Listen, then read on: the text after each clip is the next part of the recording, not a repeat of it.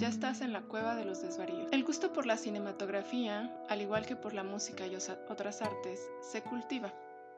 Hay a quienes les lleva por caminos exquisitos y poco transitados, en el que el arte y la genialidad van de la mano. Habemos quienes nos quedamos en ese paraje extraño en el que admiramos el arte, pero vemos pasar lo mundano con igual deleite. Y están los otros, todos los demás, que también somos un poco todos. ¿Y por qué comienzo hablando de esto? Bien, porque quiero hablar de series y películas, de lo que me enferman las novedades, de lo que me enferma que me estén hablando de ellas y de lo que me enferma cuando me las recomiendan. Los Homo sapiens somos adoradores de la novedad. Tenemos que estar comentando lo último de lo último y el que no lo conozca es un paria incivilizado. Desde que Putin andaba en Irán o el vestido de Marilyn que se embutió la Kardashian. Con o sin redes sociales nos las arreglamos para ver, escuchar, leer y chismear acerca de aquello que esté de moda y recomendarlo por donde vayamos pasando. Si no, pregúntenle a Mozart, Strauss, Chaplin, Nijinsky y todos los demás. En los tiempos que corren a la novedad, le toma apenas unas horas darle la vuelta al globo y estar en boca de todos, toditos.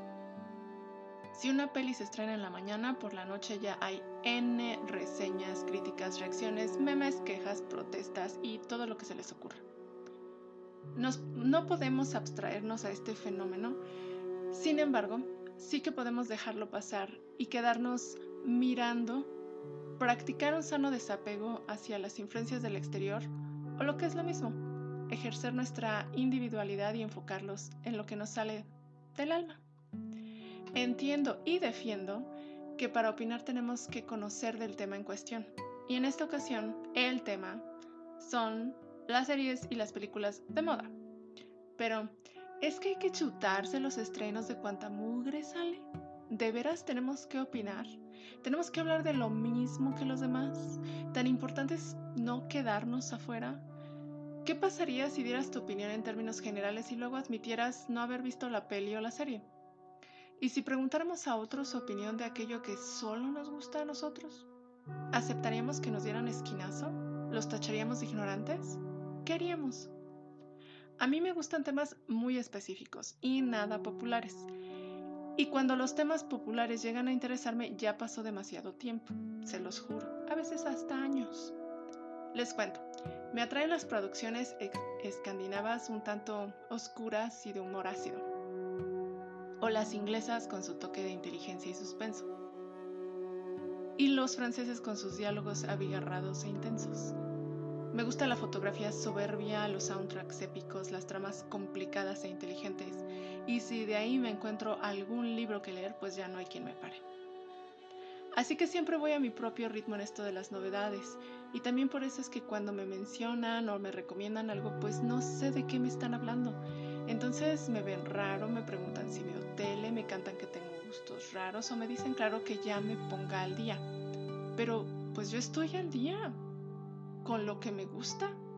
No voy a obligar a medio planeta a ver Barbarians solo porque yo considero que los alemanes se lucieron con la producción y que una historia acerca de las guerras entre romanos y tribus germánicas hablada en alemán y latín debe verse y disfrutarse porque ya hartan con las versiones gringas en que todos hablan inglés y son de más colores y razas que los arcoíris.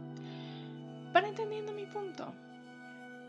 Mientras que no podemos sustraernos de lo que ocurre a nuestro alrededor, sí que podemos elegir en qué centrar nuestra atención y por qué lo hacemos, aprender, disfrutar, pasar el rato. Y así enriqueceríamos las conversaciones con opiniones y gustos de todos los colores. No digo que no me guste encontrar a alguien que le guste Barbarians y hablar de la serie, los personajes, el rigor histórico de la producción, así como de historia en sí, y más si la otra persona tiene opiniones distintas a la mía y me lleva a darme cuenta de aspectos que no conocía. Sin embargo, también disfruto cuando otro me habla de Boys, por ejemplo, de lo mucho que disfruta eh, la trama y cómo están construidos los personajes, así como de lo fascinante que le parece el uso del lenguaje y los acentos en inglés. Esa es una anécdota real. A lo que voy es que no todos tenemos que andar por el mismo camino y ver las mismas cosas.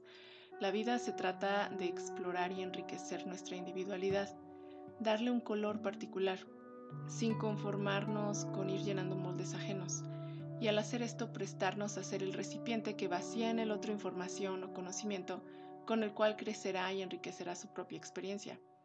Tal vez la próxima vez que vaya al cine o vea una serie escoja la menos popular, lo más extraño, algo de lo que nadie esté hablando, nada más por el gusto de estar disfrutando algo diferente y después hablarle a mis amigos y mi familia de ello.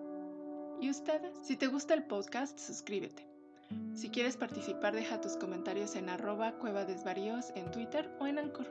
Busca los enlaces en la descripción.